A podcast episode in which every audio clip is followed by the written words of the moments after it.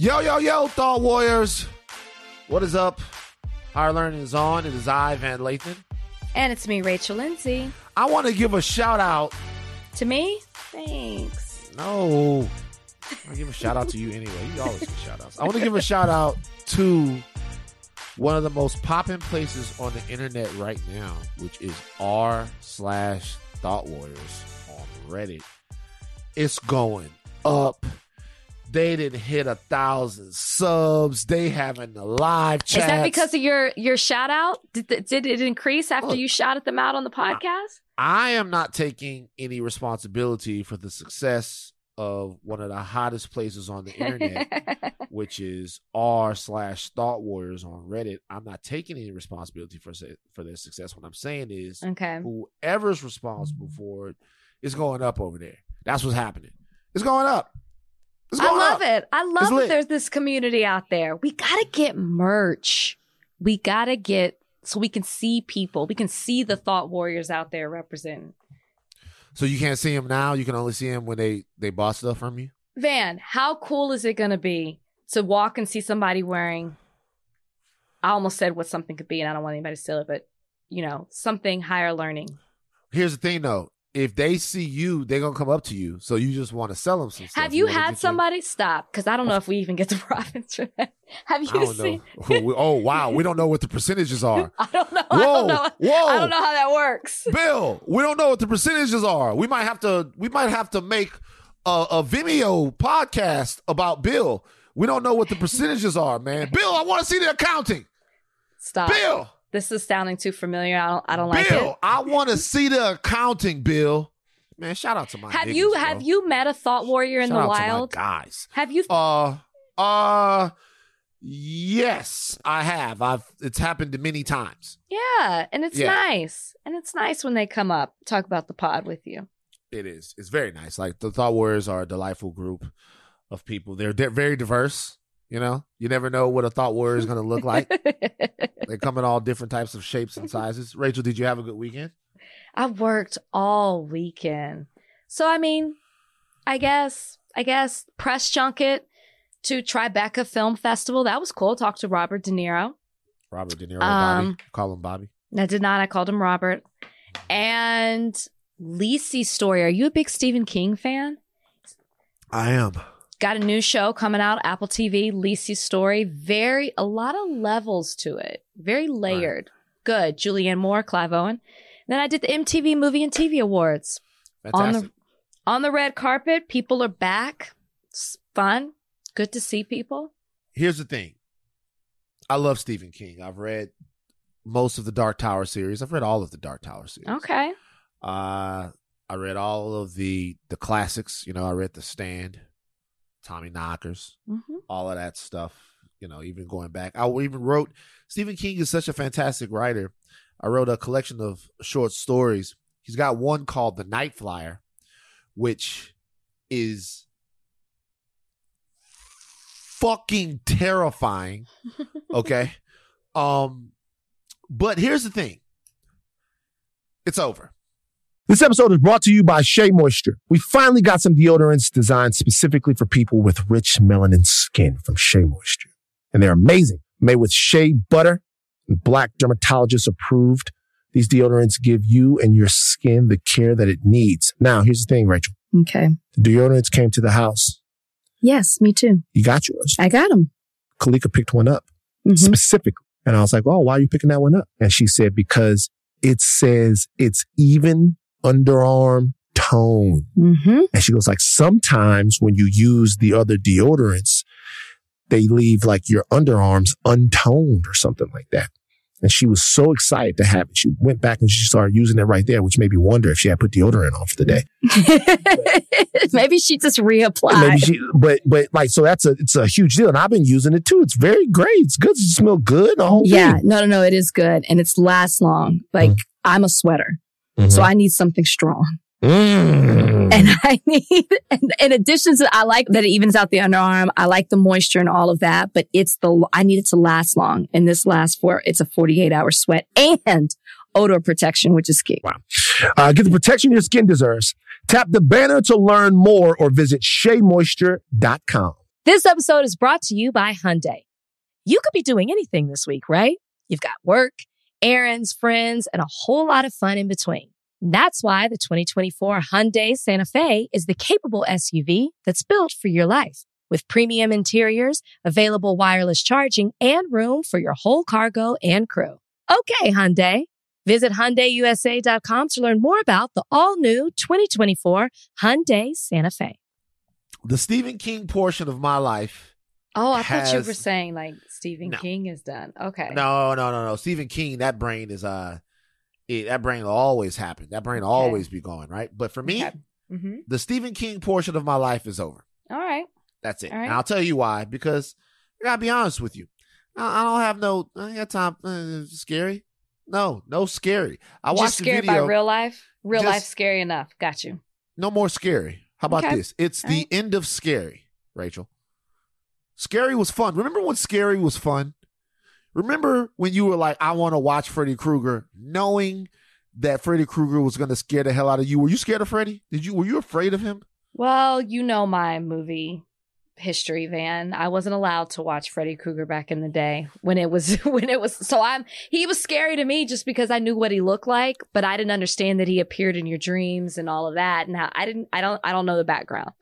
You know what I mean? I didn't sorry. I didn't get You to couldn't- watch it back then. You couldn't None watch of it. Freddy, huh? Not Child's Play, not Freddy, not Nightmare on Elm Street, not Jason, What was the judge's Halloween. idea of a scary movie? Goosebumps. They see what I'm saying? Goosebumps kind of scary though. I'm not gonna lie. That's what I used to read. Goosebumps, kind of scary though. I remember one time. I think one of my earliest panic attacks. I was obsessed with Freddy. What? Because mm-hmm. Freddy was funny? Is that why? Because I feel like a lot No. of people loved Freddy. So I liked to watch Freddy, but the reason why I was obsessed with Freddy is because, like, I as a kid got obsessed with things that there was no way out of. Right, or you were done. So this is what I mean by that. Okay. So any like slasher movie, I, I didn't really have a problem with the slasher guys because like I got a chance. You know, if you if you like the Scream dude was like he was like a slasher, Okay. Okay. Yeah. Yeah. he, you he could. better he better get me in a good spot. Cause if not, I got a shot. Okay. I got a chance with him. Okay. He comes at me with a knife. uh, You, you never know. I might roll, kick him in the leg. And he might go down. I, I might tell stand over him. played like- this out in your mind. Yeah, it's stuff. I can do. You know what I mean? It's stuff I can do. Freddy, there's nothing. Okay? There's nothing you can do. Stay awake. You can't. Stay awake. That's You, the whole. you, and, and- so here's the thing about Freddy. You watch the Freddy movies, and Mm-hmm. the scariest thing, this little thing they do in Freddy movies where the person just nods. And you think they just nodded off real quick and they caught themselves. But no, they're asleep. right. And everything else that's happening now is the dream. Their mom walks in and, hey, baby, do you want a piece of cake? Uh, nah, mom, I don't want a piece of cake. And all of a sudden, mom goes, eat the piece of cake, bitch. And it's Freddy. And and that kind of thing for a young Van used to mess with me because my mother would come in after I had nodded off. And if my mom had a weird look in her face, I'd be like, yo, is my mom Freddy right now? Is she Freddy? Uh, but I remember one time I thought I was actually in the Freddy. I thought I was I thought Freddy was happening for real. I know I, I keep telling you guys stories like this, but I have fallen asleep on the couch. Okay. okay, Van. I have fallen asleep on the couch. And if we get my mom back on here, she'll remember this. I have fallen asleep on the couch. And when I woke up, I looked at the television and there was a commercial for Freddy's 1 900 number. Another another commercial. And look, and look, when I woke up, all I saw, I remember, if you remember Nightmare on Elm Street, Street 3, Freddy appears as an apparition in the TV and then he grabs a kid and he pulls him into the TV and he kills him. I remember I woke up and I saw Freddy on the TV and he's like, ha ha ha ha, dial 1 900 Freddy Krueger, ha. And I leapt up and ran to the back and was pounding on my parents' door. How old? Maybe, oh man, seven or eight, something like that. Maybe seven, seven or eight. pounded on my parents' door, and my dad came out there. My dad came out there like he didn't have no pants on. He, it, it almost hit me in the face. He like he, he came out there, boy. What's going on, boy? What's going? On? What's wrong? What's wrong? And I'm like, Freddy Krueger, Freddy Krueger, Freddy Krueger. And he said, "Nigga, if you don't get your motherfucking ass out of my face, talk about some Freddy Krueger, get your ass in your room and go to sleep. Get your ass." I'm like, "Yo, I'm scared. You're not gonna. Hey, what's wrong, Terry? This nigga talk about some Freddy Krueger." This boy gotta learn what's real and what's not. what was scarier, your dad in that moment, or That's why I Freddy Krueger on TV? That's why I love my dad. That's why I love my dad. I love my dad because after running into him, Freddy didn't seem so scary anymore. exactly. like- That's what I was gonna say. I woke this man up at 1.30, 2 o'clock in the morning. Oh, this was in the middle of the night. Hell yeah. Oh, I, thought had you like woke- took a nap on TV. No. oh, No, I had woke I was no, I had fallen asleep on the couch watching TV. got you. But when I woke up, there was a Freddy 1900 commercial playing. And I saw it and Okay, I ran to the back and my it's dad was dark. I get it. You're alone. I got you. Yeah, and this very- is why. This is why the judge didn't let us watch Nah, these judge. movies.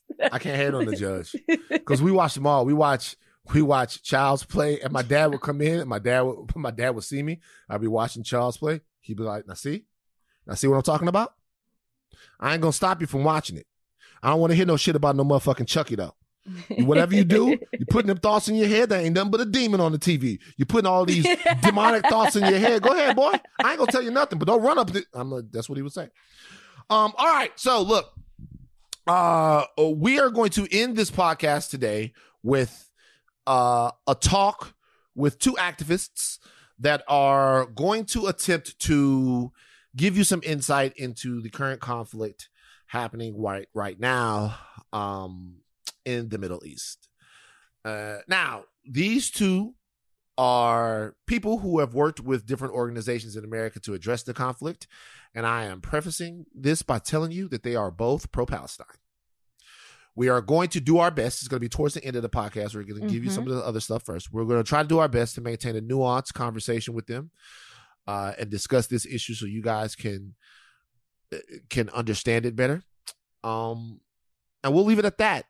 Yeah. We'll leave it at that. That's that. Uh, the Thought Warrior community have been asking us to touch this. We want to make sure I I have my own personal thoughts on it. Rachel has her own personal thoughts on it, but we want to talk to people who had maybe more informed thoughts. Mhm. Um, and well, let's do it. You guys can have it right there. Of course, it's a big issue. We're going to talk about it here on the podcast. Uh, before we get to any of that, though, we're going to take a break. This episode is brought to you by Shea Moisture. We finally got some deodorants designed specifically for people with rich melanin skin from Shea Moisture. And they're amazing. Made with shea butter and black dermatologist approved. These deodorants give you and your skin the care that it needs. Now, here's the thing, Rachel. Okay. The deodorants came to the house. Yes, me too. You got yours. I got them. Kalika picked one up Mhm. specifically. And I was like, oh, why are you picking that one up? And she said, because it says it's even underarm tone. Mm-hmm. And she goes like, sometimes when you use the other deodorants, they leave like your underarms untoned or something like that. And she was so excited to have it. She went back and she started using it right there, which made me wonder if she had put deodorant on for the day. Maybe she just reapplied. Maybe she, but, but like, so that's a, it's a huge deal. And I've been using it too. It's very great. It's good. It smells good. The whole yeah, thing. no, no, no. It is good and it's lasts long. Like mm-hmm. I'm a sweater, mm-hmm. so I need something strong. Mm. And I need, and in addition to, I like that it evens out the underarm. I like the moisture and all of that, but it's the, I need it to last long. And this lasts for, it's a 48 hour sweat and odor protection, which is key. Uh, get the protection your skin deserves. Tap the banner to learn more or visit SheaMoisture.com. This episode is brought to you by Hyundai. You could be doing anything this week, right? You've got work, errands, friends, and a whole lot of fun in between. That's why the 2024 Hyundai Santa Fe is the capable SUV that's built for your life. With premium interiors, available wireless charging, and room for your whole cargo and crew. Okay, Hyundai. Visit HyundaiUSA.com to learn more about the all-new 2024 Hyundai Santa Fe. Okay.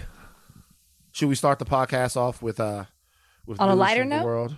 Uh with Oh. the news from the world of the uh I have. Oh, well, actually, I know how I want to start the podcast off. I know how I want to start the podcast off. What? I, I, what I have to do. So I am going to double down on something that I said on the podcast earlier. Which you typically do. Okay. Remember when I said that the settlement between Bill and Melinda Gates should be Are we doing this again? just listen. I said it should be uh one person get a hundred million. A hundred and mil. then whatever. I stand by that, except I think now Bill Gates should be the one to get ten thousand dollars and the rest of the money should go to Melinda Gates. I was completely wrong on the splits. Melinda Gates doesn't just deserve all of Bill's money. I think she deserves probably her neighbor's money and other people in the surrounding areas. I didn't know what this woman was going through, and I'm sorry. Nobody did. I'm sorry to Melinda Gates. It's hard for me to say sorry to a billionaire, but I am. Bill Gates was out here wilding. We didn't even cover it in the podcast before We didn't. that that she actually first sort of moved away or pulled back from him because he was hanging out with Jeffrey Epstein, according to the Wall Street Journal. Okay, according to reporting done in the Wall Street Journal. But that's not all. Uh, is it the Wall Street Journal? yes. Uh, Yeah. It was, yes, it was the Wall Street Journal first. According to reporting done in the Wall Street Journal. But that's not all. By the way, we should say that. First of all, let's- not gloss over that. Did you read that story about the, Jeff, the Jeffrey Epstein connection? Yeah, with Bill? Yes. Bill and Ep. But here's the thing it had been reported before, reported on before, I think in 2011, 2013, don't quote me on this, but years before, that they had had a connection. It had come out. And Melinda, w- Melinda? Oh, shoot. Melinda. Is that her name? Oh, Yes, was, I thought it was Melissa for a second. Okay. But, and Melinda was upset about it. She was upset at the, affili- the affiliation between her husband and Epstein and the fact that now the public knew about it.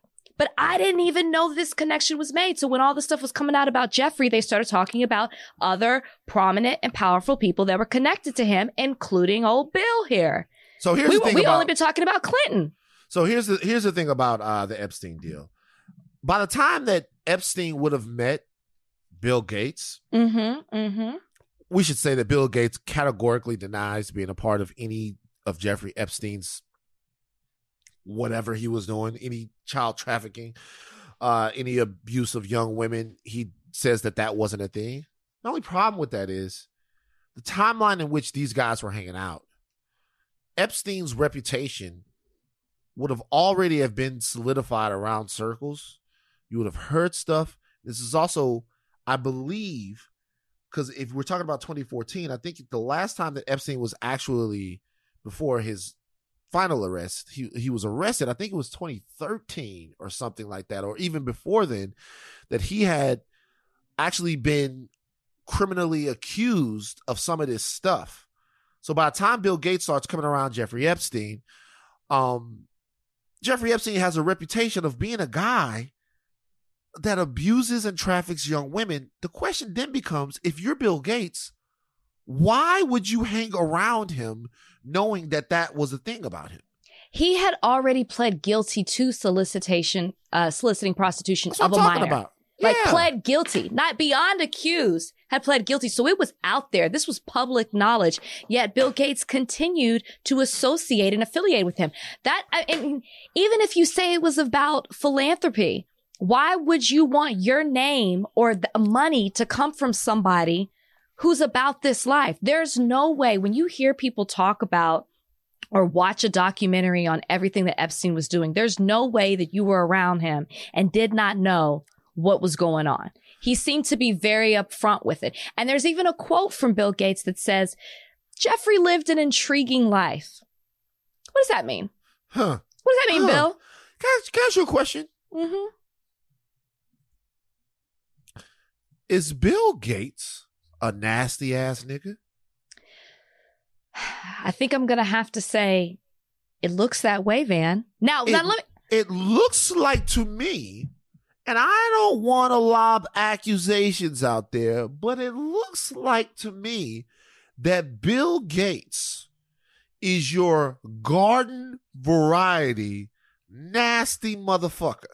That's Because- what it seems like. It does seem Okay. that way. And and my, and isn't your question how were how was this not more public knowledge? And before anybody says that we're jumping to to we're we're speculating here, the fact that Melinda had a issue with him hanging out with Jeffrey means that it was happening on more than one occasion. Well, she read about it. Well, we should say from what I But she went to the house. She read, but from what? She Wait, went to wait. Epstein's house. Oh, see, oh, you, oh, whoa, whoa, whoa, whoa, whoa. The tea is bubbling she went up. to his mansion and had dinner with him. Who Melinda with- did? Yes.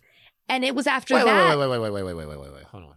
Trudy, correct me if I'm wrong, but I'm I'm pretty sure I'm right on this. Melinda had dinner at the Epstein house too. One time, like they went to meet. It was like a, an initial dealing with them. Well, if Melinda had dinner at the Epstein house too, then that kind of indicts her in the situation too. but it was she- after that that she said she didn't like him affiliating with him. She did. She didn't want him hanging out with him. It was an issue.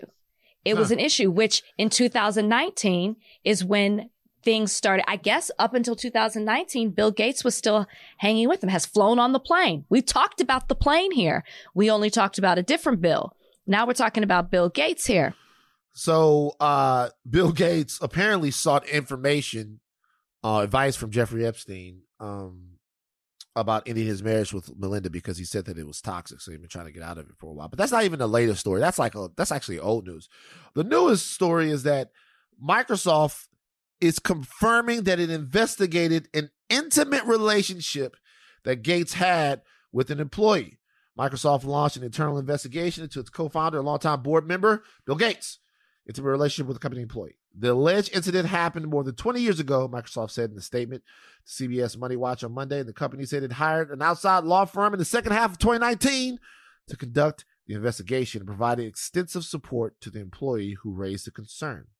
In March 2020, Gates announced his departure his departure from the company's governing board, saying he was stepping down to focus on his work uh, at the Bill and Melinda Gates Foundation. It looks like like there could be uh, some sort of connection between all of this stuff coming to light, this investigation, and Bill Gates decided that he no longer long, longer wanted to be a decision maker at Microsoft.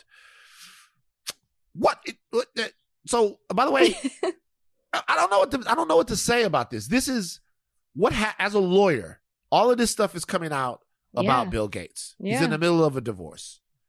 Are the numbers just going through the roof now for Melinda?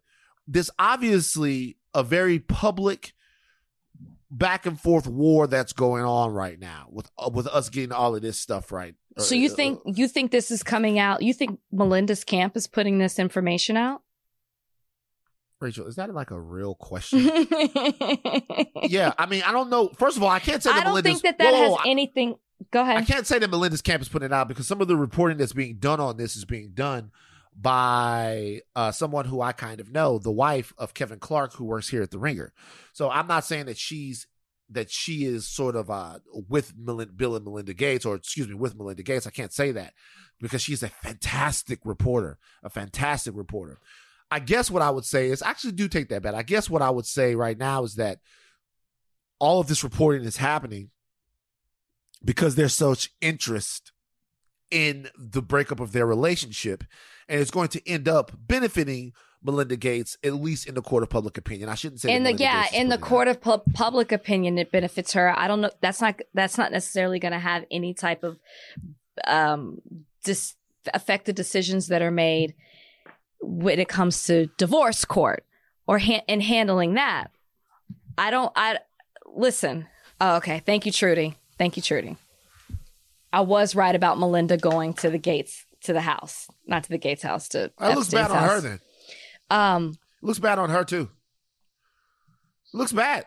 She went in 2013 So what? with Bill, and it's reported that she was appalled, and- but it's unclear if she found out about what he was doing or if it was his personality. But it the report says that she was appalled. And and the reason I don't want to say it looks bad is because there also seems to be information coming out that Melinda didn't have as big of a voice as it was as public as it looked like she did publicly as they run this foundation together. It seems like um, there was some report, and I don't. And this is allegedly that the way that he spoke to Melinda was talking down to her. So we don't know what kind of pressure or force was put on her to attend this type of meeting. So I don't want to necessarily blame that. We're spec- speculating a lot here. We're hearing bits and pieces as all this information is coming out.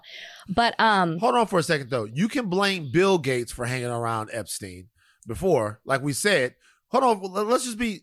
We said before, why would Bill Gates want to go be around Epstein, knowing who Epstein was?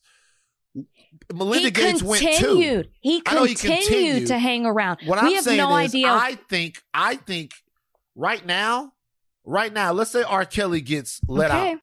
Let's Okay, say R. y'all. Kelly gets. Let's say R. Kelly gets let out. Mm-hmm. Kelly gets let out. I'm not going to kick with R. Kelly. I'm not going to kick with R. Kelly. Okay.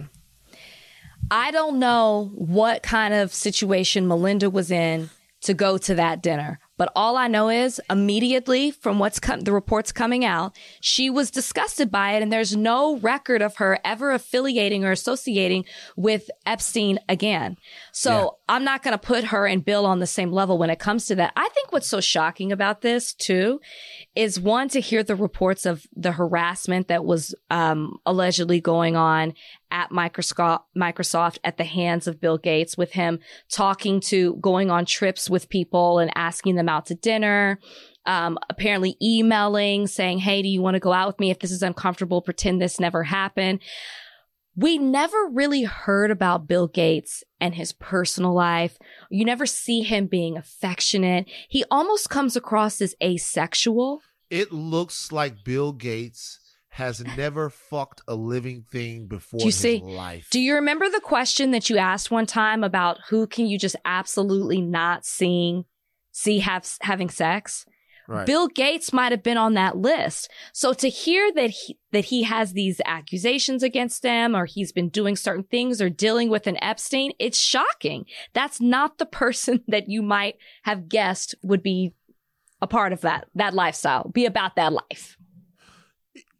I always wonder about, you know, people talk about rich people and secret societies where they go and they Yeah. drink, drink the blood of a goat and then they chant and they pledge their life to dark forces and they have all kinds of weird sex and they do all of this stuff and it's and you think that those things don't really exist but I'm not gonna lie, they probably exist. Those people get bored. When you got all the money in the world and this power, they get they're just trying I guess looking for do something you- else to do, Do looking for something new. Get how much money Bill Gates has. That's If what I'm Bill saying. Gates- He's bored. If Bill, if Bill Gates is hitting, I'll be honest with you. If Bill Gates is hitting on the Microsoft employees, then he is just straight. That's perverted. I'll tell you why that's so perverted. gross. I'll tell you why that's perverted. Because look, it's not perverted to to hit on somebody that you work with. That's something that happens, right? But if you're Bill Gates, you're so far past. Like Bill Gates could have been it's like weird. It's like a fetish that he wants to to have sex with people that work at Microsoft. It must be some kind of weird thing because he has so much money. I always see these European billionaires that are dating Victoria's Secret models.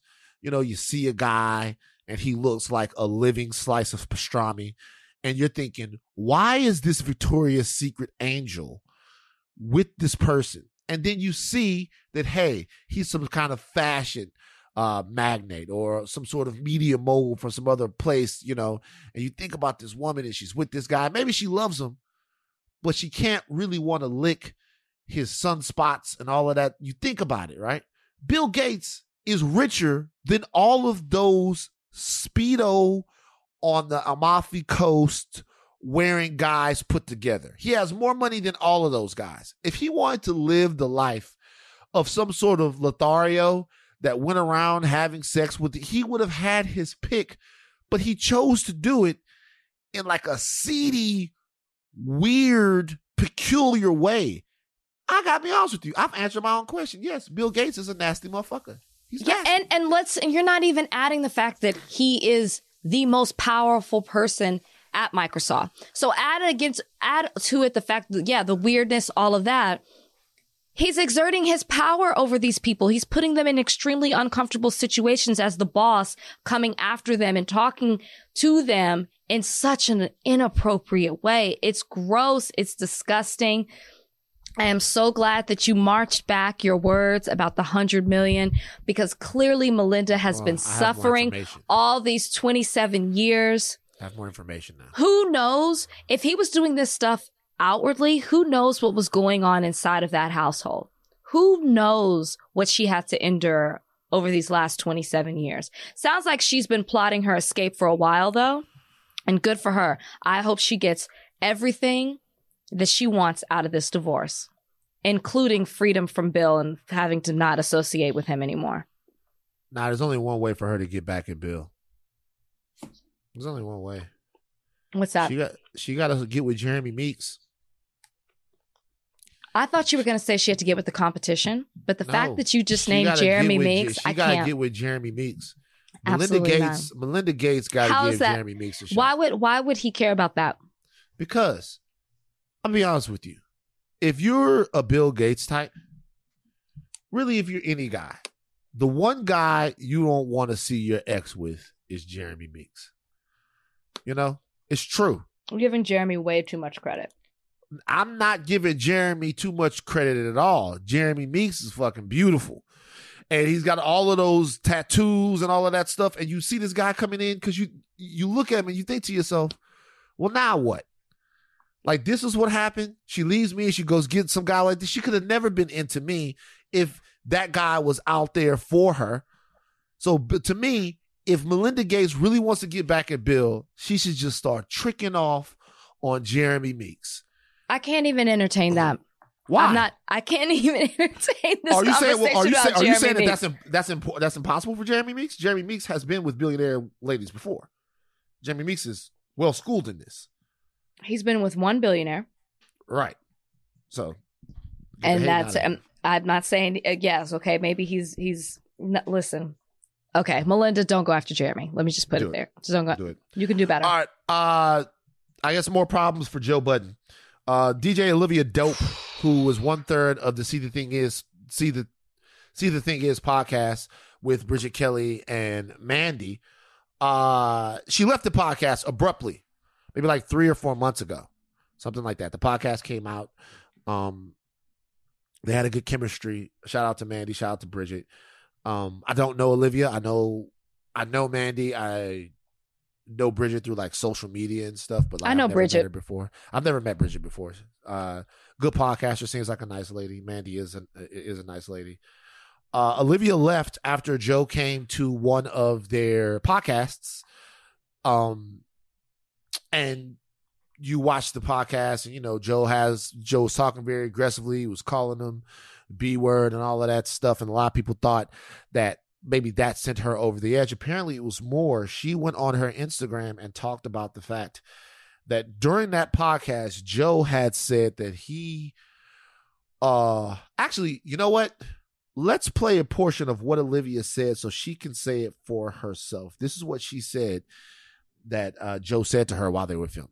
There's an edit in the recording because Joe says him and I should speak more because, quote, he's been wanting to fuck me since we've met. Okay, so there you have it. She's saying that she was uh, harassed by Joe Budden and she felt unsafe.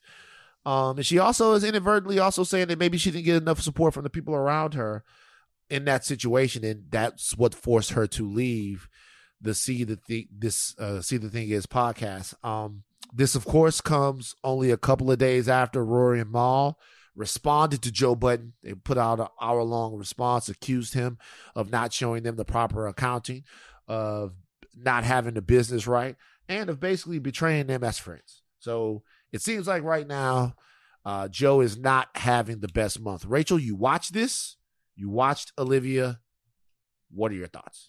So I would encourage everyone to go listen to. It's about 25 minutes. It, um, go to Olivia Dope. I think that's her Instagram name. Go to her page and listen to what she has to say. It's emotional. It's honest. It's heartfelt and it's disturbing. Joe Budden is a monster. And I wholeheartedly believe that.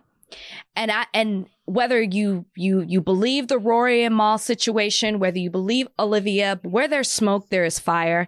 And it is absolutely despicable and disgusting to hear what Olivia went through from her boss in her place of business. And I think one of the most disturbing things, if you listen to this 25 minute video, is that she actually apologizes. She's actually makes, says, I should have done this. Maybe if I had done more research on Joe, maybe if I had d- done more research on how he is in a work environment, then like as if she's faulting herself. Olivia, you did absolutely nothing wrong. The fact that your boss came to your workplace, exerted his power over you, said that he belittled you, demeaned you, and demeaned you by saying that he wanted to F you multiple times on your podcast, laughing about it. Nobody challenged him in the room. Not, and, and, and I, and for anybody who says, why didn't she say something? to hear her talk about how uncomfortable she was in that situation, and I think a lot of women understand this and have to go through this. You're there is such fear of see, seeing feeling like you're too sensitive, you're too emotional, you want to seem like you're one of the boys, like everything is okay, that you just laugh away inappropriate and uncomfortable situations when they're wrong. And what we really should be doing is calling them out.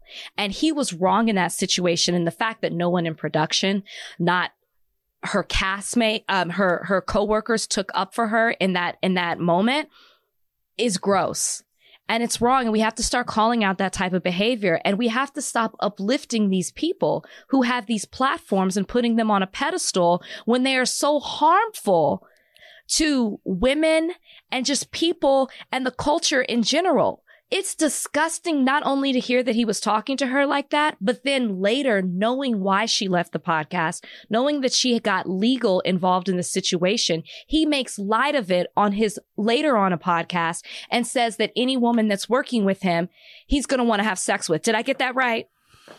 He yeah, he referenced the joke that Rick Ross had. He re- now he, he joked about something that Rick Ross had said when Rick Ross was on the Breakfast Club that got Ross in a little bit of trouble. Yeah, it's did. we got to start calling these people out. Like I'm, I don't listen to the Joe Budden podcast. I can't say I'm a supporter. I'm a fan, but we have to call him out. The fact that this woman had to leave her job because of the way that he came at her and he's making a joke of it. It's disgusting.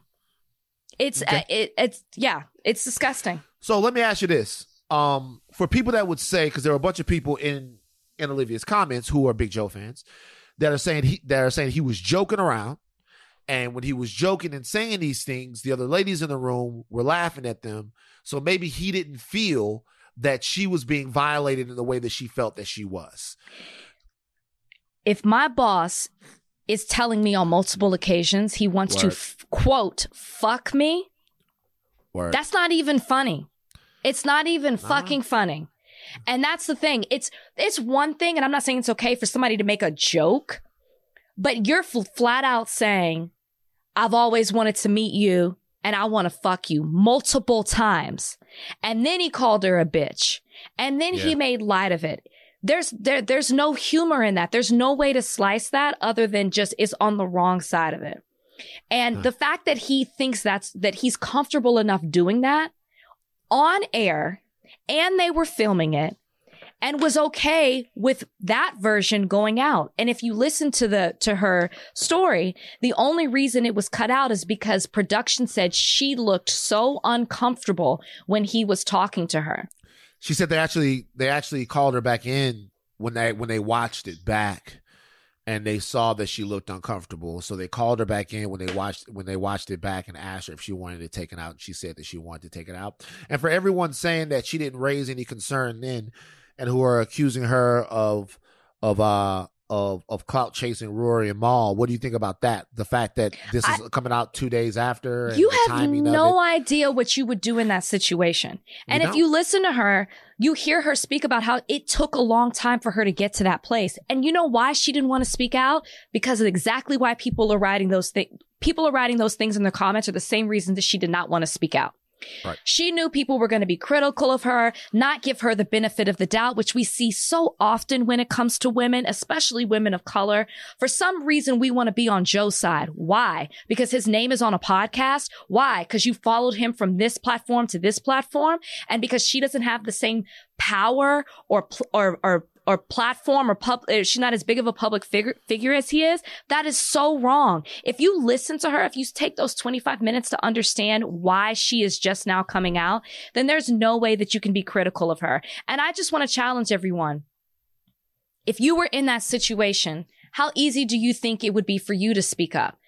That's your job on the line. That's your reputation. She's taking a huge risk by coming out and saying that and potentially being blackballed in this industry because she is going to speak out. So many people are going to be like, Oh, I don't want to say anything around Olivia because she might be put me on blast on her Instagram, which is a terrible place to be.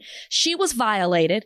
She was disrespected and she should have the right to speak out on it without any repercussions. Those should only be going Joe Budden's direction. Well, there you go. We'll leave it there. Uh, I mean, the the thing here is there's really nothing to believe. You know how sometimes things come out and there's one side and then there's the Yeah. other side.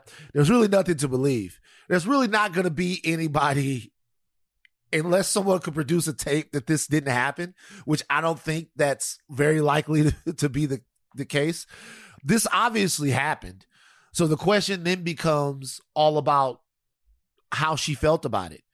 And you just cannot begrudge her her feelings. You Mhm. can't. So in, unless there was a someone was able to put out a podcast, a whole full podcast where that was never said and that was never done, that would be the only way to to to kind of get at what she's saying. But but if it happened and that's the way she felt, then that's the way that she felt. And that's the risk that you take whenever you do something like that Yep. you know, you got to be careful the way you talk to ladies and the way you, because everybody not on that level where they playing with you like that. Yeah. Not, and I would say in a situation where you're somebody's boss, probably err on the side of caution and don't fuck around like that. And exactly. Fucking around or not, because you're gonna make somebody feel the way Olivia felt, and if you watch it, it's clear that that's the way that she felt. Yeah. Um, before we get off of it, you say you know Bridget, you know Mandy. I know Bridget. you know Bridget. I know Mandy. Uh Mandy's cool chick, dope girl. What do you think about we haven't heard. See, the thing is gonna probably I think drop tomorrow or something. Mm-hmm. W- If you were a woman in that same situation, if you're in that deal, how do you feel about the way from just what you got from Olivia and what was said, like how they handled it? Well, I mean, according to Olivia, they removed her from the the moment that she said she was stepping away, and I think she expressed why. They removed her from the group chat. That was their initial response. But then she says she later had separate conversations with both of them, and it seemed like it was amicable. You know, so she didn't give too much detail on that.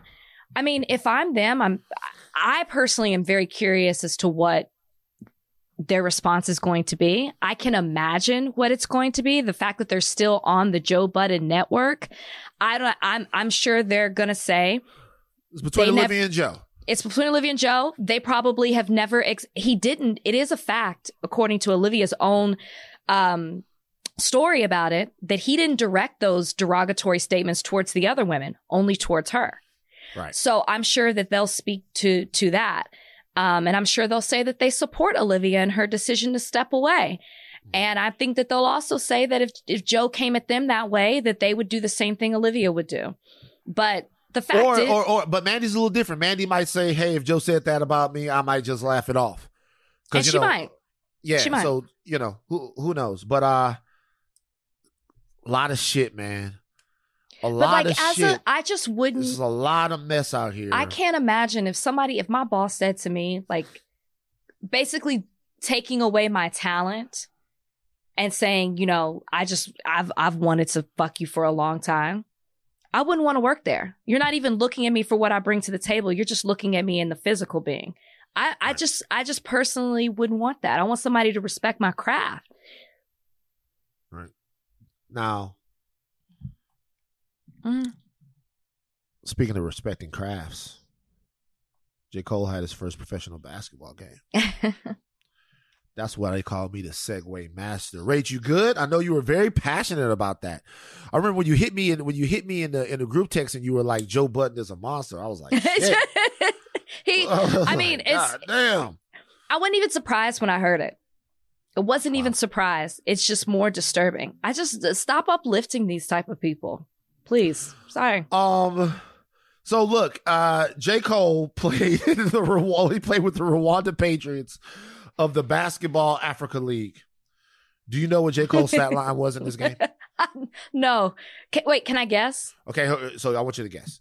So in 17 minutes. By the way, before we 17 even, minutes. Okay. Hold, hold on, hold on. Before we even get into what Cole's stat line is, I gotta say two things. Number one, the off season is a fucking fantastic album. 95 South is one of the best songs I've heard in a long time. Number two, the fact that J. Cole is playing pro basketball is such a goddamn achievement to me.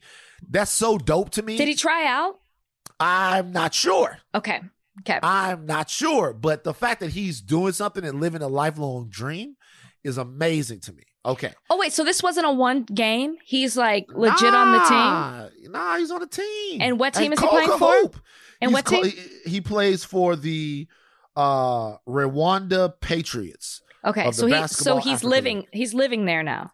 I don't think he's living in Rwanda. No, I don't think he's living. living Okay. there. I think he's spending significant time there as he goes around Africa with the team. Is what I Okay, before I guess his stat line, what position does he play? I'm I'm imagining he's a guard. I haven't looked Okay. at the breakdown of the game though. Okay. All right. So J. Cole, his stat line, he played 17 minutes. Guess Cole's stat line, Rach. What would you say? Points, I'm- rebounds, assists. Okay, points, I'm gonna say with eight. Okay. Um rebounds, two. Assists, three. okay. He finished with three points, three we- rebounds, and two assists. Whoa, I was kind of close on this. This rebound. and they're close on the assists and rebounds. This is what I'm going to say right now.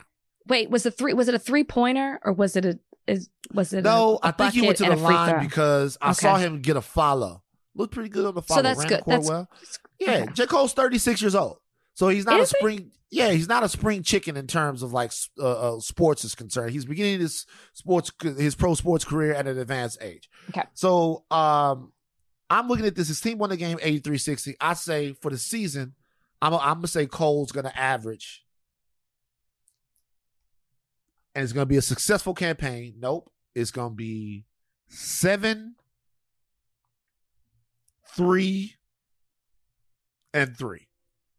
Seven, three, and three for Cole. And Okay. he's gonna have at least one game where he gets hot and he go for like 20 or 25. Okay. There's going to be a signature Cole game in this Rwanda professional basketball. Hey, seven three three has a nice ring to it. That could be the name of the next album. 733. There you go. I like these stats. I think these are good stats for his first game. I think this is something to build on. He wasn't out there just like doing a Tony Snell uh, or Ofer. You know, Tony Snell had an Ofer. right. He made day. the board, and 17 minutes is some significant time. I'm Cole, impressed. Cole out here, man. Yeah. Hating on Cole. Oh, yeah. As fuck. long as, as long as, wait, wait, wait. As long as he had more points than fouls. How many fouls did he have? That, know. that, that matters. If he had four fouls and three points, that's not a good look. I don't know. I don't know. It's not a good look. I want to celebrate him. I'm choosing to celebrate him. Okay. Seven three three. him. Seven three three. Seven three three. Uh, that's really all that happened in the world of music. Ni- Nicki Minaj dropped. She had a song with Wake and Drain. I love this. Uh, Wake and Drain. Wake. Wake. Yes, I heard you. I, I went. I, I made two new rappers. I combined Lil Wayne and Drake and made one Wake and one Drain. That's dope. They should take that concept. You have one No. amalgam where it's a, a Wayne and Drake mashup where Wayne is the dominant character, and then you have another amalgam where it's a Drake and Wayne, and Drake is the dominant character. If you smash Drake and Wayne together, fuck the song. The song was dope. Wayne's verse, best verse in a long time. If you smash Wait, uh, Drain, uh, fucking, why you doing it? If you, if you smash Drake and Wayne together, hmm what would you get? Like, I'm gonna get ask you this. This is Van's very serious question of the week. Before we get to our very serious interview about Israel and Palestine. If you smash Drake and Wayne together, give me the attributes that this rapper would have. Give me Drain. So this is this is one rapper. Right. One rapper. Did I say Drake and wapper? Did I say wapper? Please take You that. might have. One rapper. Wake. You're messing Wait, me up. doing You're, and you got me saying wapper. You're I keep messing doing it. I don't know why. What's going on? And I have Okay. no clue. Drake and Wayne. Mash them together. What What's All the attributes you take from both of them to make the perfect rapper? Oof. That's so tough. I mean, they're they obviously stand alone. Great. I, I I'm tempted to say Drake singing, but I'm not a huge fan of that. Um you know what? It wouldn't be the style. It more so would be the content of what they rap about. Since they grew up and they had totally different lifestyles. I guess that's that's the best I can get. Sorry. So this is what I would do if I was combining if I was combining Drake and Wayne. Hmm?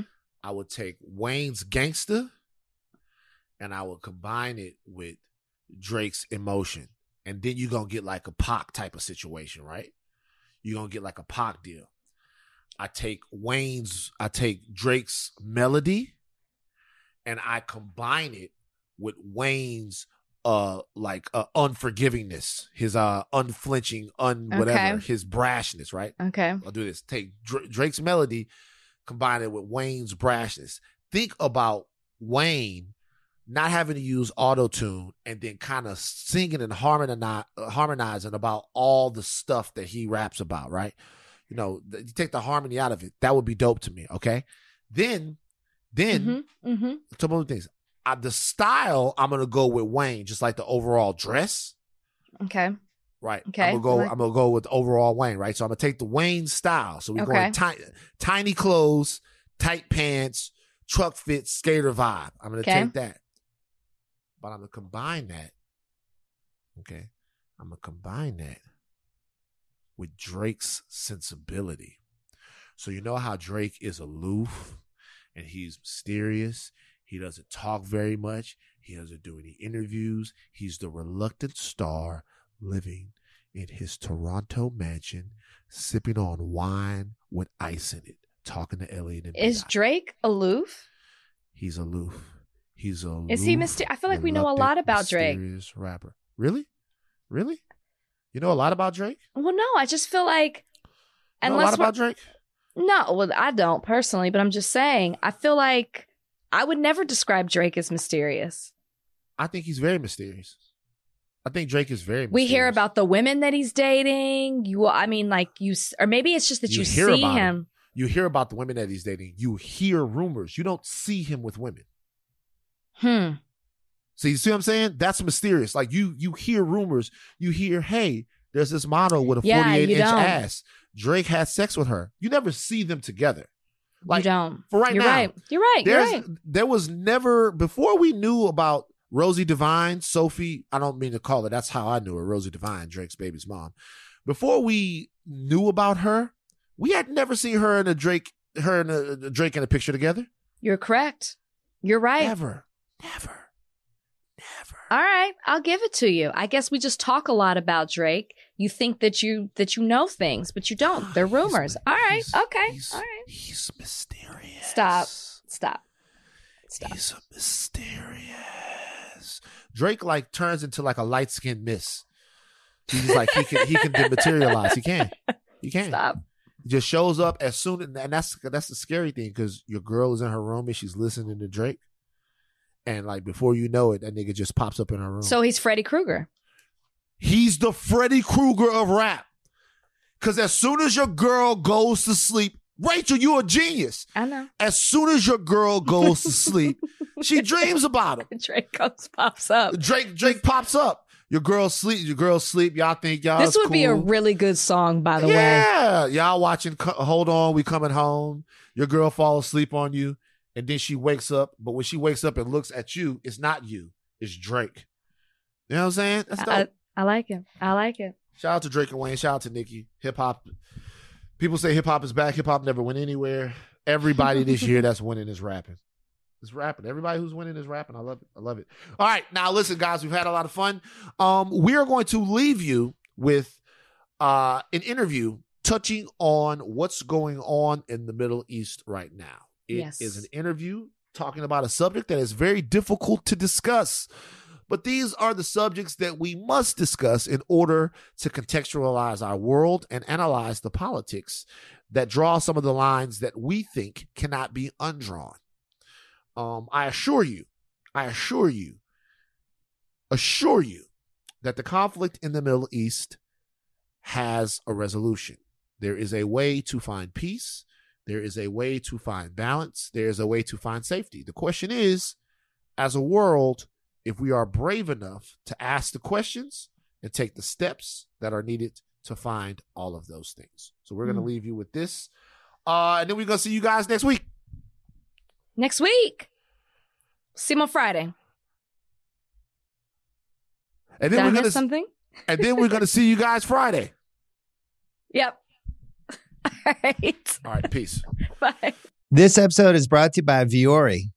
If you're sick and tired of your old traditional workout gear, then I have two words that will change everything Vuori clothing. This line of activewear is truly unbelievable. And here's why. Look, you've seen me, you've seen the shorts I do on YouTube. I walk around, I do stuff. I listen to podcasts when I walk, I make calls when I walk.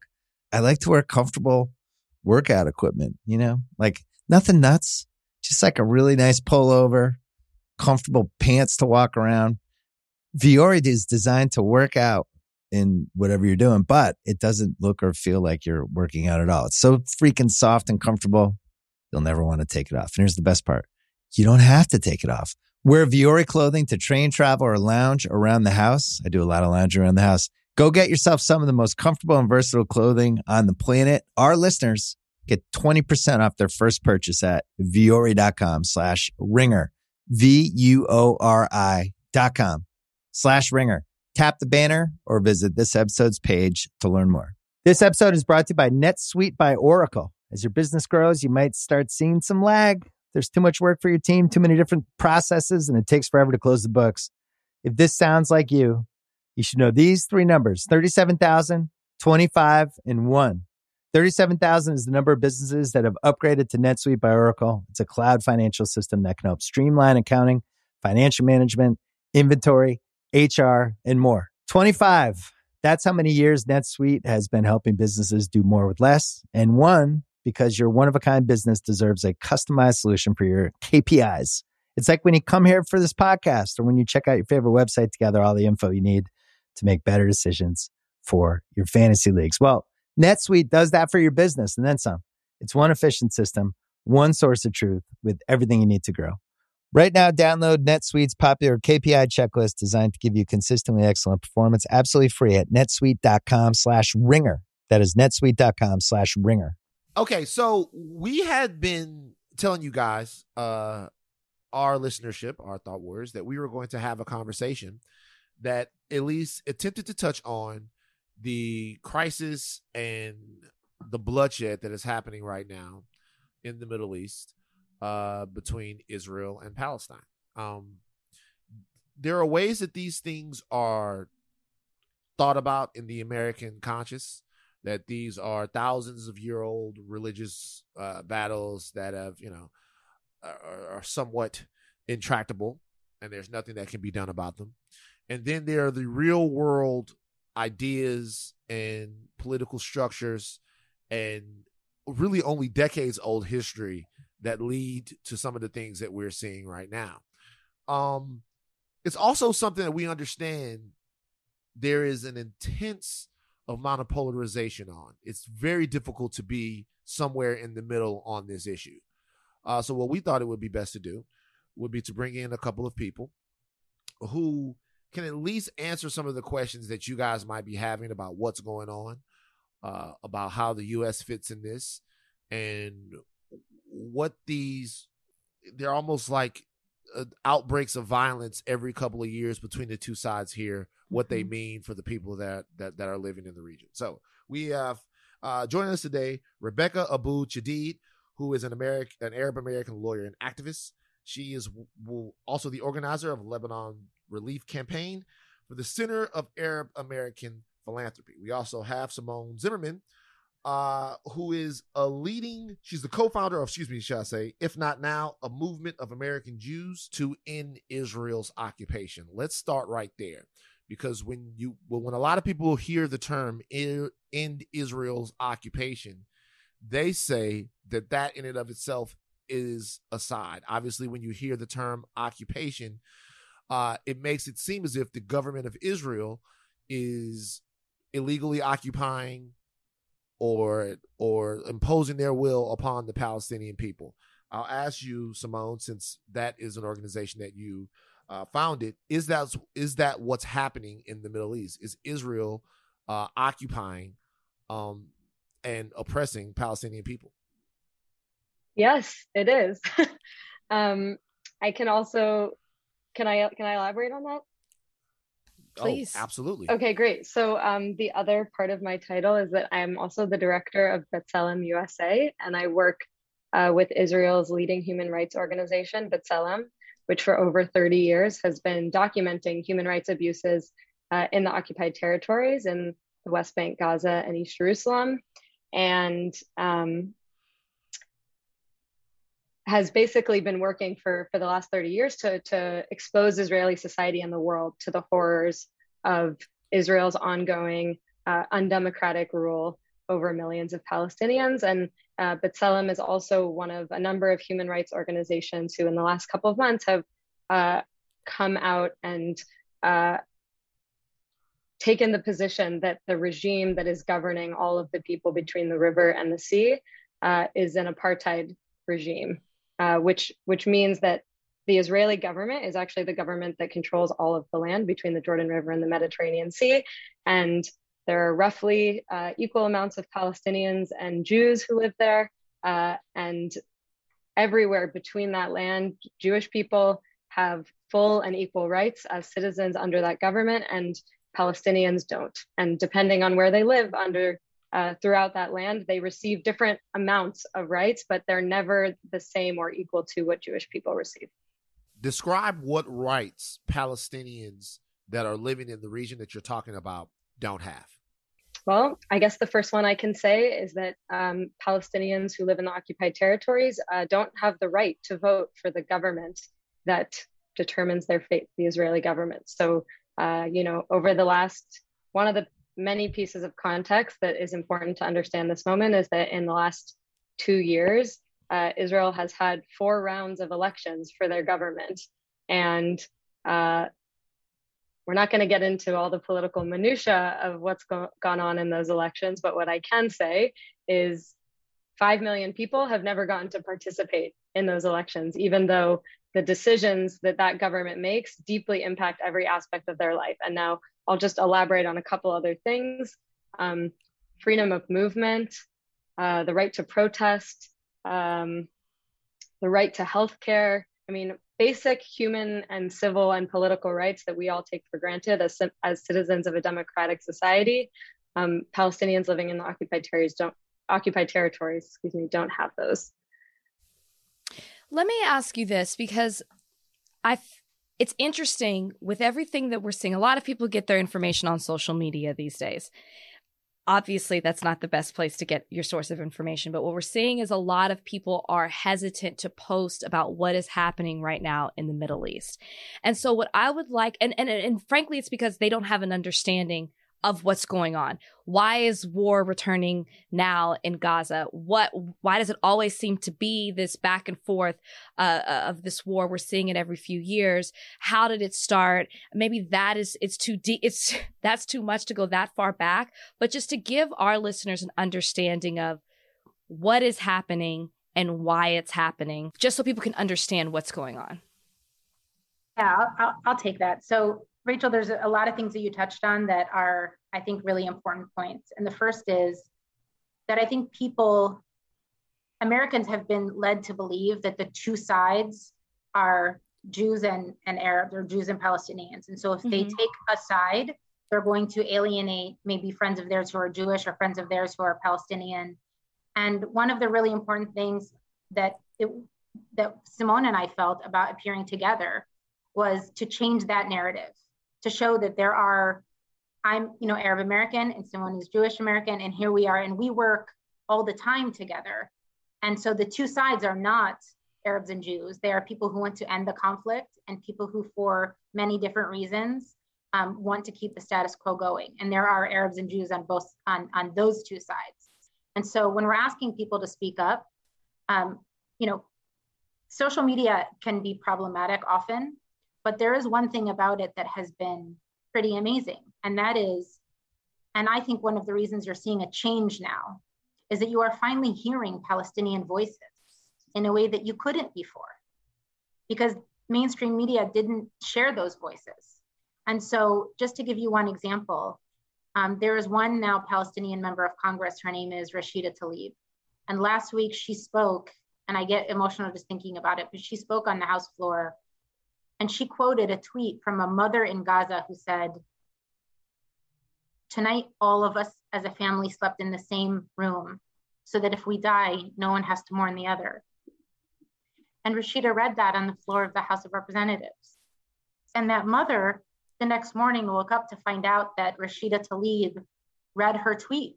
And she responded to Rashida and said, I've always known that our voice was more powerful than their weapons. Mm. And so this really is an opportunity to lift up those voices um, that otherwise have been ignored for so many years. And Van, you mentioned, you know, this this feeling that there's a cycle of violence and every few years it flares up. But really, the, the reality for Palestinians is that the daily life of occupation is a, a daily violence. And so here in the United States, I think people will see on their television screens what happened to George Floyd and what happened to Tamir Rice. And some people will say, why does this happen every so often, every couple weeks? But it's not happening every, it's, there is a daily reality of violence for Palestinians. And that is why I also think you see growing Black Palestinian solidarity. Um, that same day that Rashida spoke, Cori Bush spoke, and she spoke really just passionately about when when the protesters were starting their protests in Ferguson, Palestinians were reaching out to them to tell them how to avoid tear gas and how to deal with the force that they were going to receive from the police because that is part of everyday life um, in Palestine. Mm. Um, as far as this particular conflict, uh, this particular round of, uh, and you spoke eloquently to what the daily life of a Palestinian is. For people who want to know what happened to jump things off this time, this particular time, what is this particular uh, sort of pocket of violence about?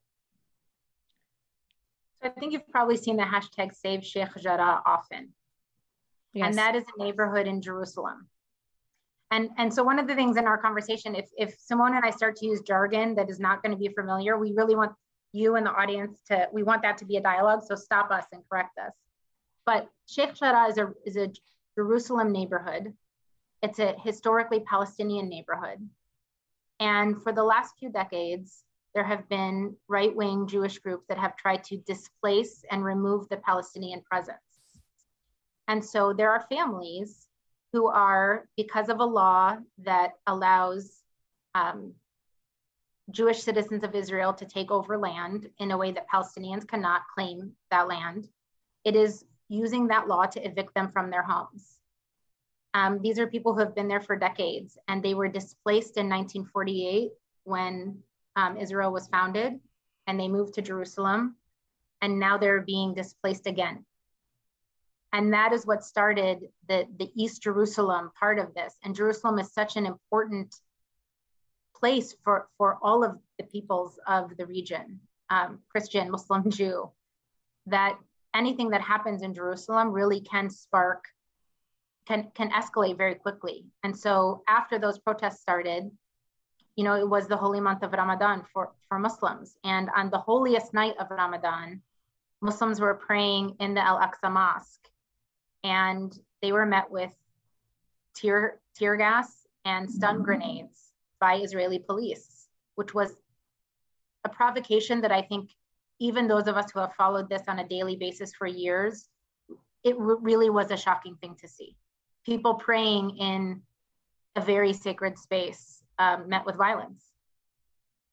Mm. What what is your reaction to or your response to the way that President Biden has responded to what's happening right now? Simone, I'll let you. Oh, well, I think we're both smiling at each other because we're both just like, I mean, there's just no words to describe the outrage and the disappointment in in the administration right now. I mean, the fact that the State Department can't even condemn the killing of Palestinian children um, is horrifying to me. And I think I, I, I, just wanted to add, as as a Jewish American, um,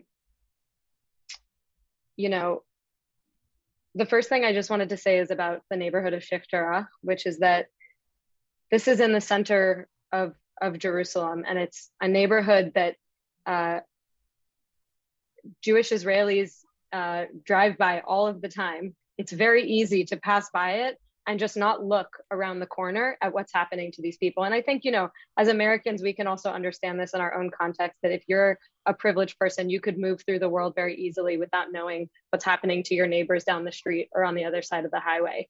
Um, and so for for me, like again and again, it just feels so important to to challenge Jewish Americans, but also just Americans in general to understand um, what are these stories that have been kept from us for so long that have made us understand the, the reality on the ground in such a skewed light.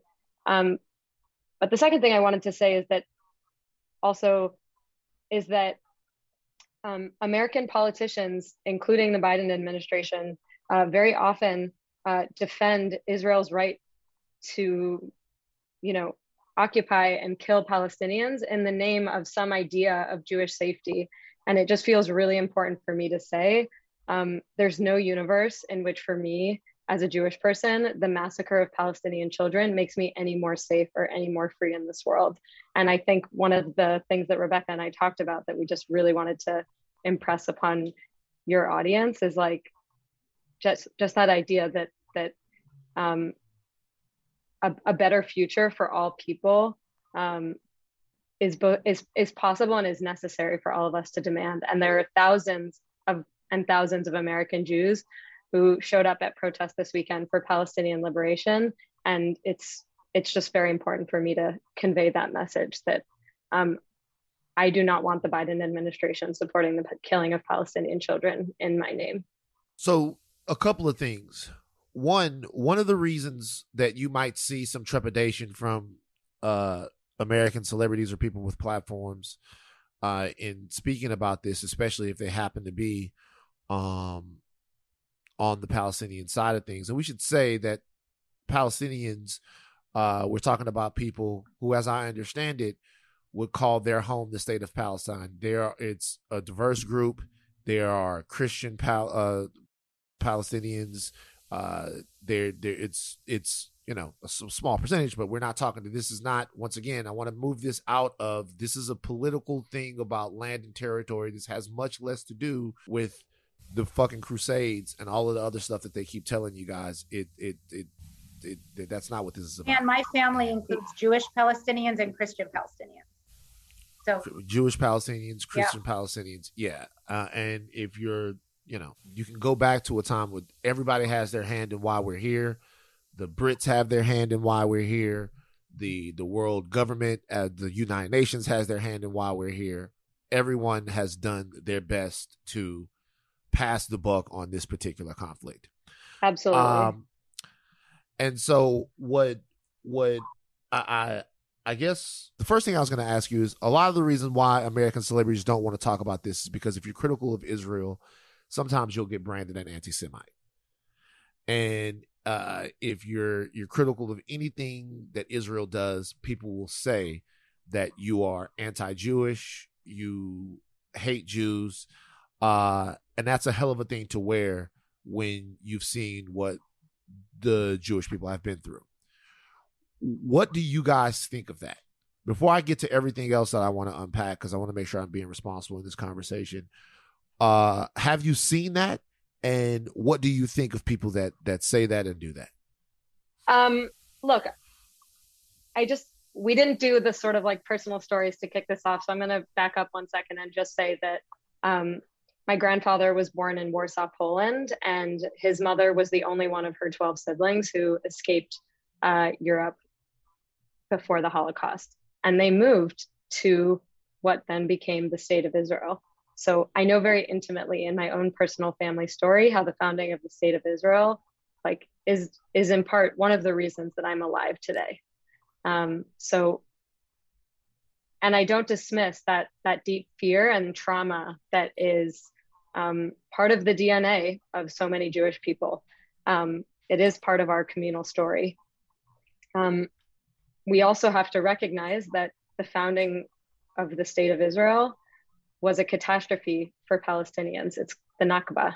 Um, this weekend was Nakba Day, which commemorates 73 years since um, the founding of the state when over 750,000 Palestinians were expelled or fled from their homes in the, in the process of the founding of the state. So I think it's essential for us to talk about the fact that um, the place that became a safe haven for many people also um, has continued to this day to be built on the oppression and dispossession of another people. And i believe in the deepest like fiber of my being that like addressing that historic injustice is is essential for a future of safety and rights and well-being and justice for all people.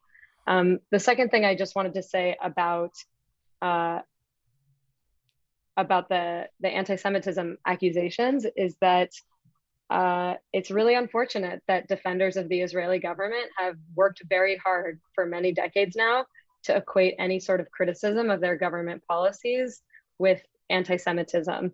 And, you know, I've already said many times that as a Jewish person, I don't support these policies. But again, um, polling polling will show you and just the organizing of thousands of jewish americans tells us over and over again that like many many american jews and Jews around the world do not support what the Israeli government is doing to Palestinians. And I personally think it's an insult to Jewish history to continue to uh, slander uh, people who are speaking up for Palestinian rights with that label. And I know it's very scary, and there's a lot of money and a lot of efforts on the right working to intimidate people out of speaking up for human rights and justice. So, if I'm if I'm listening to this podcast and we we have all types of of listeners and someone may be listening to this and saying, "Wow, they're being very one-sided." What would you tell those people to say? Like where would you tell those people to go to get an unbiased opinion of just understanding what exactly is going on so they can make their opinions on the situation? So, I mean, that's a tough question for me to answer because um, I think that we're speaking the truth, and it, it's not a truth that will make everybody comfortable. Um, I'm happy to give more resources, but I think um, sometimes people need to be uncomfortable. You know, we have been sending Israel billions of dollars in, in weapons every year. That's a fact. Right now, we are getting ready right now to send them $700 million more in weapons right now while the bombing of Gaza is going on. Um, there, there, there comes a point where, yeah, there, there are counter arguments, and there, and, and those arguments will say, um, Hamas is is sending rockets, and they are, and that should be condemned. And in my opinion, anyone who targets civilians, that is a war crime. Um, but there is an overwhelming, there is an overwhelming truth that can no longer, I think, be obscured, which is that for decades, I mean, Van, you asked this a little bit earlier, and I just want to give some examples of what it actually means to live under occupation. There are roads that throughout Palestinian areas in the West Bank that they are not allowed to drive on. They are Jewish only roads. You have to be Israeli to drive on them. Your land could be taken at any time. You cannot get permits to build a home, but if you build without a permit, it will be demolished. You might be a pregnant woman who will stand for hours and end up giving birth at a checkpoint. There are hundreds of checkpoints throughout the West Bank. You will never know will I make it to my cousin's wedding? Will I stand here for four hours? It might be a village that's 20 minutes away and it will take you four or five hours to get there if you live in Gaza, you live in an open air prison. You cannot, you nobody can is free, people are not free to go in, they are not free to go out. The UN said that Gaza would be uninhabitable by 2020. It is 2021. And so there is a there is just a daily there is a the amount of suffering that Palestinians are going through on a daily basis doesn't truly doesn't have sides. There is just a truth there. And one of the things that I sincerely, I, I work with Israelis on a daily basis. And many of them say to me, why are progressives in the United States not standing up for us? This is not the Israel we want. Why are you helping? Netanyahu is their Trump. And so what they say to me, and Simone, I'm sure hears the same thing. Why aren't Americans standing up and helping us and empowering us to build an Israel that that actually matches our values? And so I, I always feel wary about this idea of, I don't know, biased or two sides, or I mean, there is the truth, and there are there there is there, there is a real need after I think many years of not hearing them, to hear Palestinian voices and not ask them to have to air. I mean, you don't ask white supremacists to come on to hear the other side of, you know, when a Black Lives Matter protest is going on and they're talking about what the experience is to be a Black person in America. And so that that's where I really, you know, hesitate with this that yeah, there are many sides. There aren't two sides. There, there are many. Um, but there is a truth here. And the fact that we send billions of dollars each year to Israel means we are complicit in this status quo right now. Huh. Um, for us to be responsible in the conversation, we have to consider something that is difficult to consider sometimes, which are people's people's emotions. Mm-hmm. And those emotions are based on things that they've heard, things that they've seen, and things that they've told will happen if, if other things don't happen, right? So with this issue, we have to sort of view it from the lens of there are two sides fighting here. What are they fighting for? What what is the central thing that is stopping this from being resolved? And for either one of you, mm-hmm. is there any argument from the Jewish Israeli side of this that you guys see understand and get in terms of what we I'm like I I some of the videos that I've been being sent. I saw a video with a guy taking a woman's house. Woman looks at the guy, says, Hey, you're taking my house. He says, If I don't take it, somebody else will. Yeah. What I'm looking for, like what I'm looking for is someone to make sense of that video. And I don't want to vilify anybody. I really don't. But what I want to, I want to understand how that's a thing.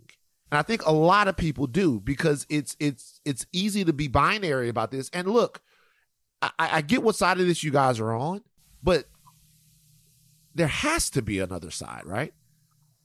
Like it it there there it it there has to be some sort of edict or some sort of reason why this is happening and people feel like that's okay. If I were to ask you guys to give me that reason, would you have any answers? I mean, I've seen that same video that you're talking about, and I would say that that video and that response is the the product of a supremacist ideology.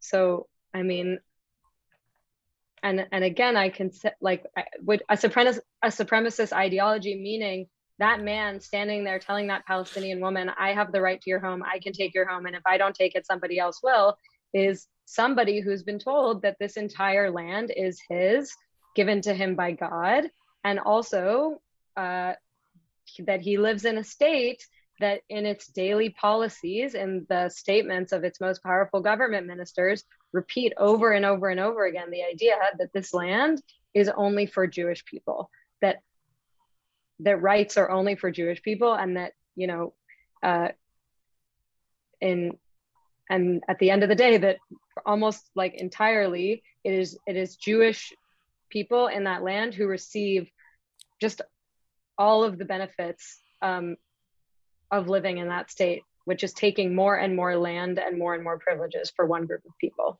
And and I guess I just want to also speak to your question about this, like, you know, all sides. I, I think we hear a lot the idea that like we need to hear from many sides and it's really complicated. And you know what? I completely agree with that. We should hear from as many sides as possible. And it is really complicated.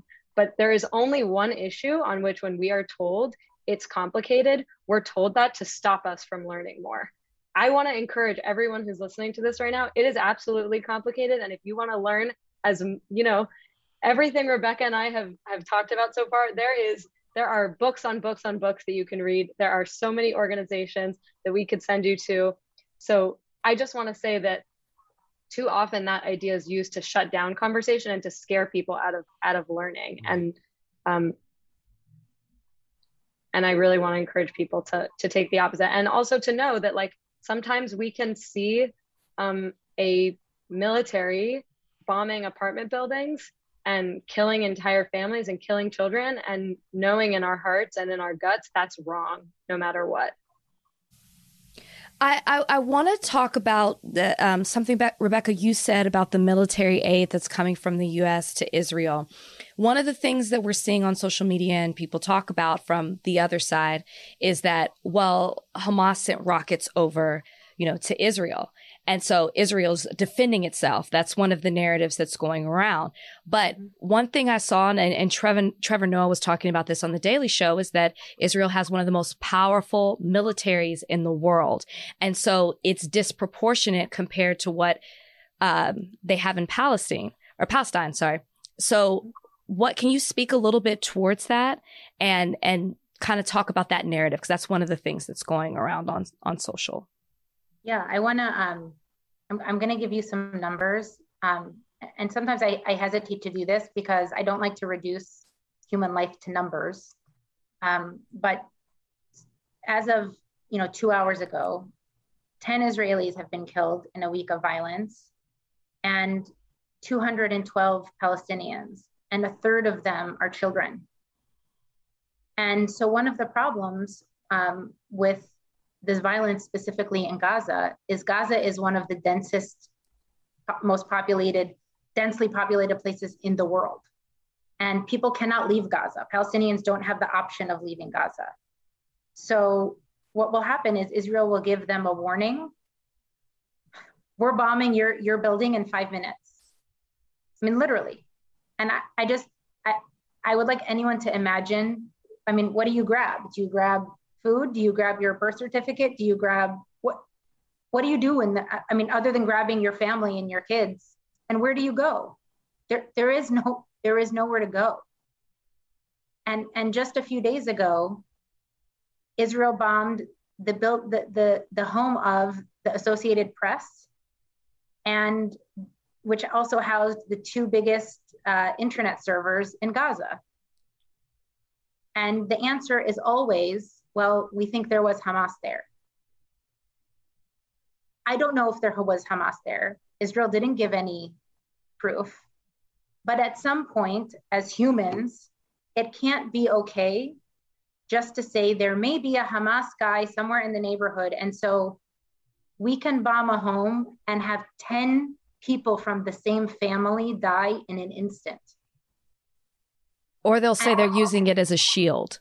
Yeah, right? I mean, like, yeah, there's literally nowhere for people to go. There is nowhere for people to go. And so, what the Israelis are telling you right now, what they are saying right now, is that they want to restore deterrence.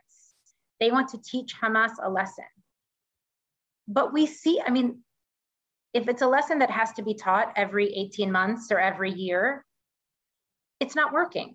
Like, this is not, you cannot bomb people into submission.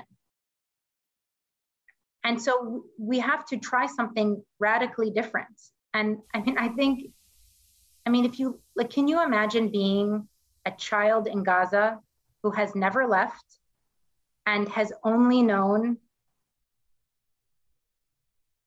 they barely have water, they barely have electricity. I, I just I don't I don't know what it's possible for us to expect of a population. I mean, this is not going to be a popular opinion, but I honestly sometimes ask myself, I'm shocked that Palestinians are not more violent. I, it's not that I'm surprised that there are Palestinians who take up violence. I am often surprised that they are not more violent. And I say that because when Palestinians are nonviolent, we ignore them. The only time you hear about the occupation and Gaza, the Gaza has been blockaded for 15 years. And the only time we hear about it is when Hamas is sending rockets to Israel. As a global community, we are sending the message that says, when you're quiet, when you're peaceful, when you protest peacefully, we don't care. We will ignore you. Are you suggesting so, that Hamas is right to send rockets to Israel? Of course not. What I'm saying is that if if if we want to like if if of course not. Absolutely not. What I'm saying is that I used to co-chair an organization called Just Vision. We make documentary films about nonviolent leaders in Israel and Palestine. And the reason we make those films is because we often got the question, where's the Palestinian Gandhi? Where's the Palestinian Martin Luther King? And the answer is they are there. Those leaders are there, but nobody ever hears from them. And so the lesson that the world is sending is we will respond to violence. And when there's not violence, we don't want to hear about you. We don't want to hear about what your life is like, and we're not going to do anything about it. And I think that at that point, it humans become desperate. I don't understand. Like I'm not i'm not a violent person in any way. Like I have a hard time stepping on a bug. So like I'm not the person that can understand when someone takes up arms and becomes violent. But I what I desperately want is for the rest of the world to acknowledge and stop this cycle because you don't stop the cycle with more violence. We're not going to bomb Gaza into submission. Um, I just want to say, and this is probably my last question: is there's probably things that we haven't asked you that maybe there's that you want to talk about.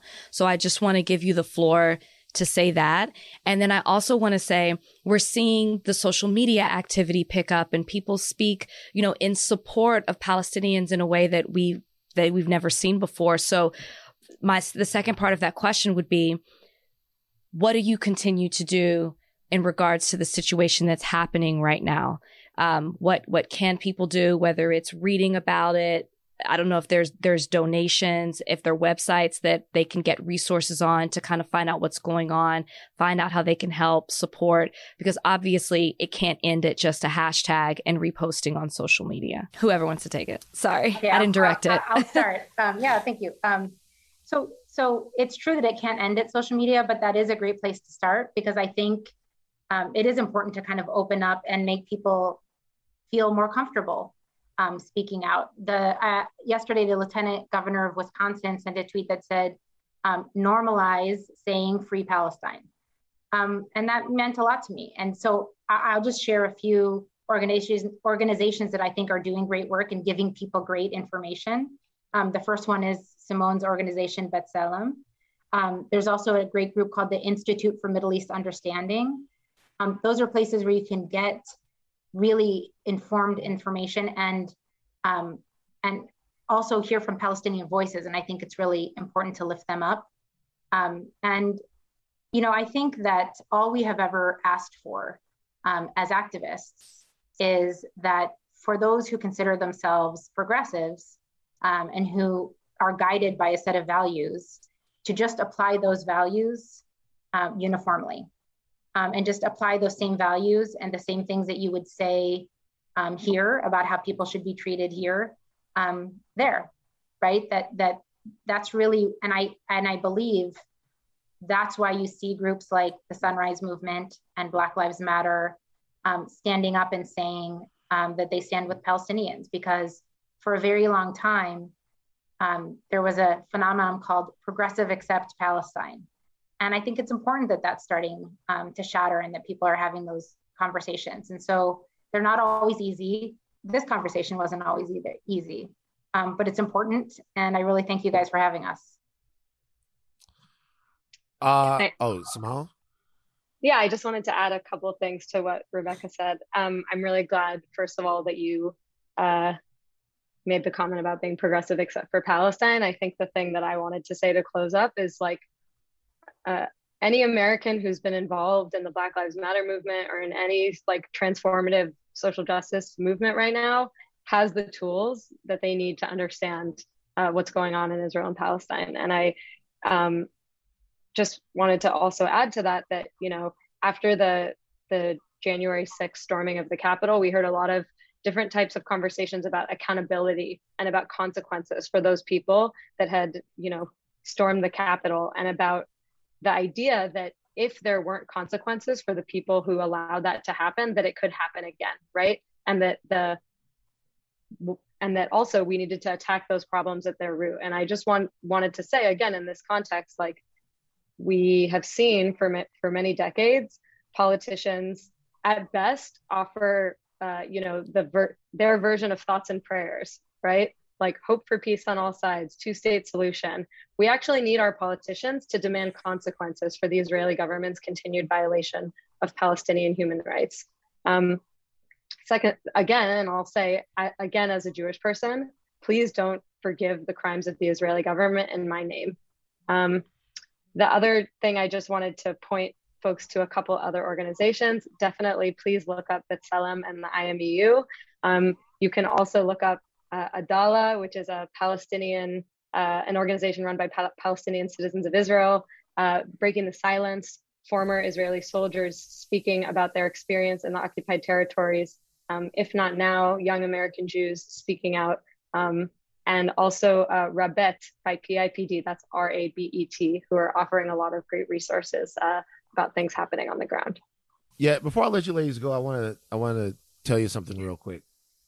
Um, I worked. I had a different job, uh, not many moons ago, but a couple of many, a couple of moons ago, and there's a story we had done at this job about something Joan Rivers had said. Uh, maybe four or five years ago, um, when there were uh, sort of more flare ups in the region, and you know, God bless the dead, but what she said was just disgusting. Right? It was um it was I just I couldn't imagine it, right? And you know, I was uh very charged up at that point. You know, I've been reading my Chomsky, and, and and you know he has a very clear worldview on it, and he'll send you. You know, Noam says, "Hey, the leading scholars." Then you go, "Who are the leading scholars?" And you read all those books, and before you're in a rabbit hole. So, uh, I have my particular worldview on this, right? I have a, a way that I look at it. Um, and it is, I'm sure you guys would understand, and in lockstep with you. I remember trying to broach this with some of my coworkers, and it was an impossible conversation to have. It was impossible.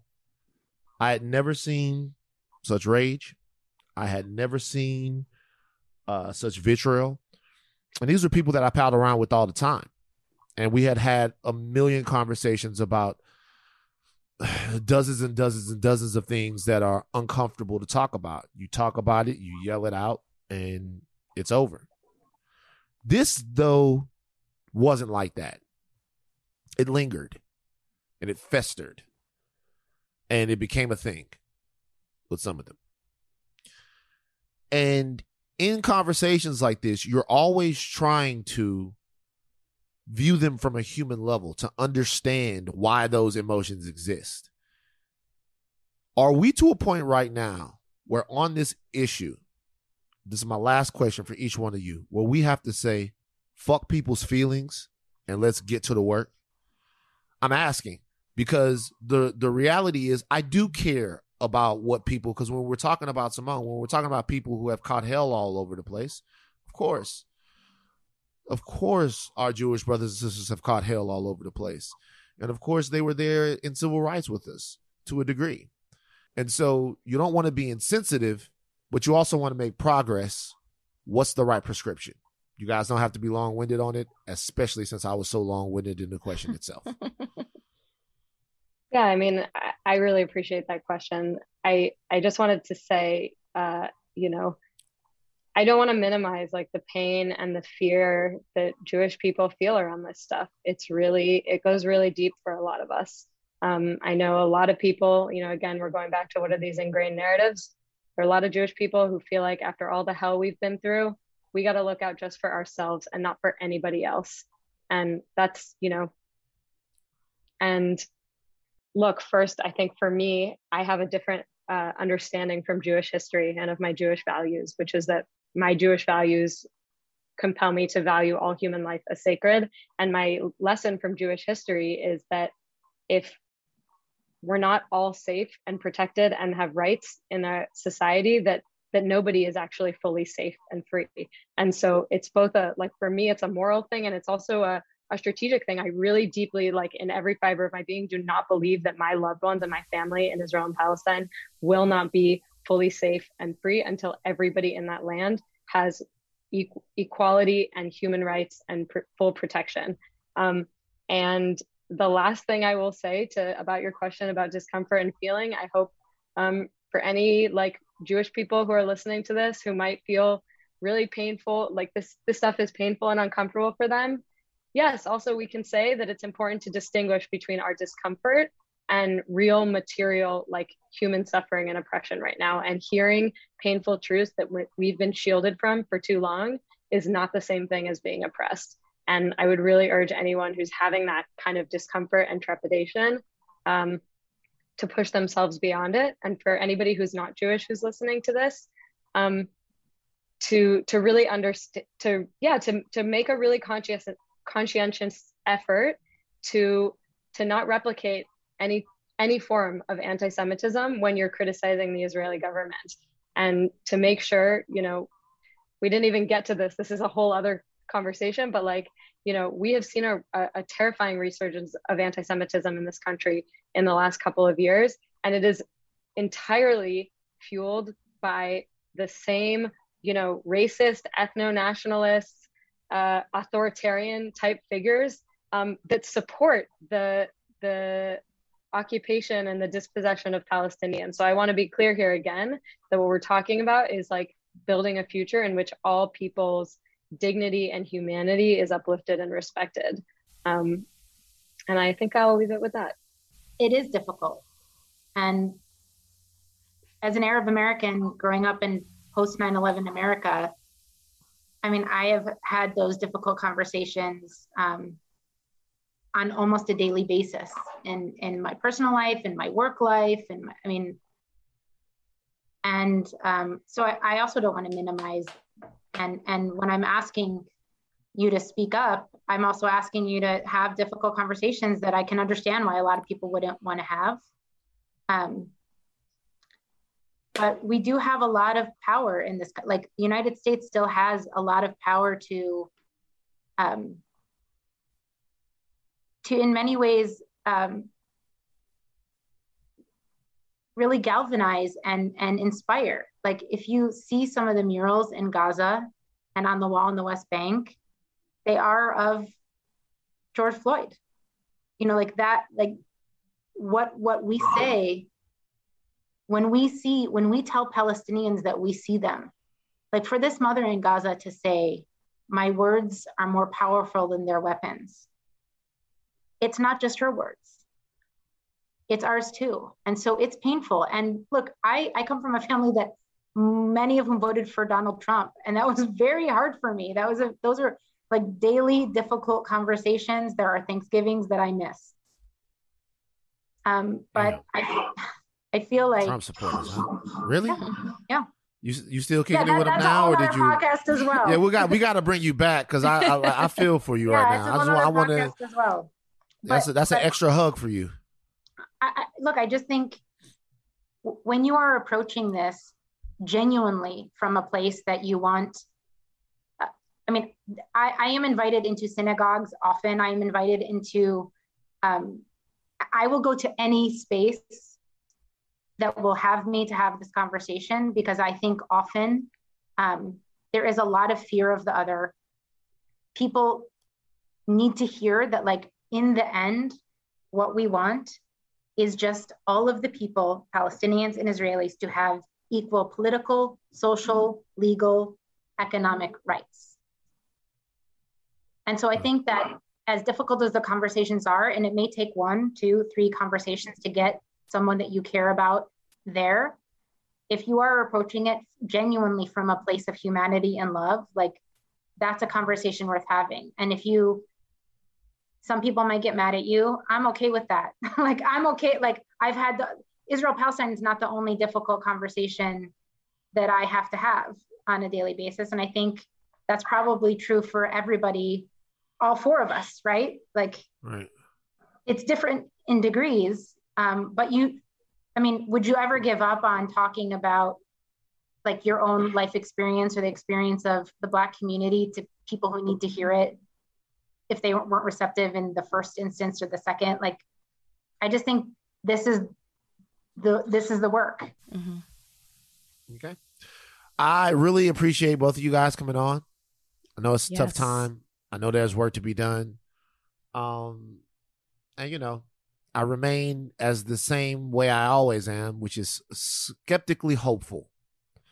Uh, in the future, you know. So, uh, that's it. Uh, from me, Rachel. You got anything before I let these No. ladies go? I just want to say I I'm probably a little bit more optimistic than Van, maybe like a couple of more degrees, but I just think that it's it's I have to go back to the social media response. I just think the fact that we're talking about it in ways that we never have, a whole generation is opened up to what's hap- the conflict that's happening. Um, I think that's promising, and so um, I just want to thank you guys for your time for coming on here Thank you. breaking things down for us. And um, I know our listeners gained something regardless. And Simone and I would like to invite both of you to Israel and Palestine when things calm down. I think that you'd love it. It's a beautiful Love place. to. I'll think about that. Absolutely. Uh, No, I'm yeah, coming. yeah. I'm going. I'm going. Uh, Man, we're yeah. gonna send pictures and you're gonna be jealous. It's Yeah, a okay. beautiful place. I might zoom in until things calm down a little bit, but She said when Um, they calm you. down. When the time is right. right. All right, ladies, thank you so much for joining us Yes. and having you on. Uh, it's been a pleasure having you on Higher Learning. Thanks. Appreciate you guys. Thank Take you care. so much.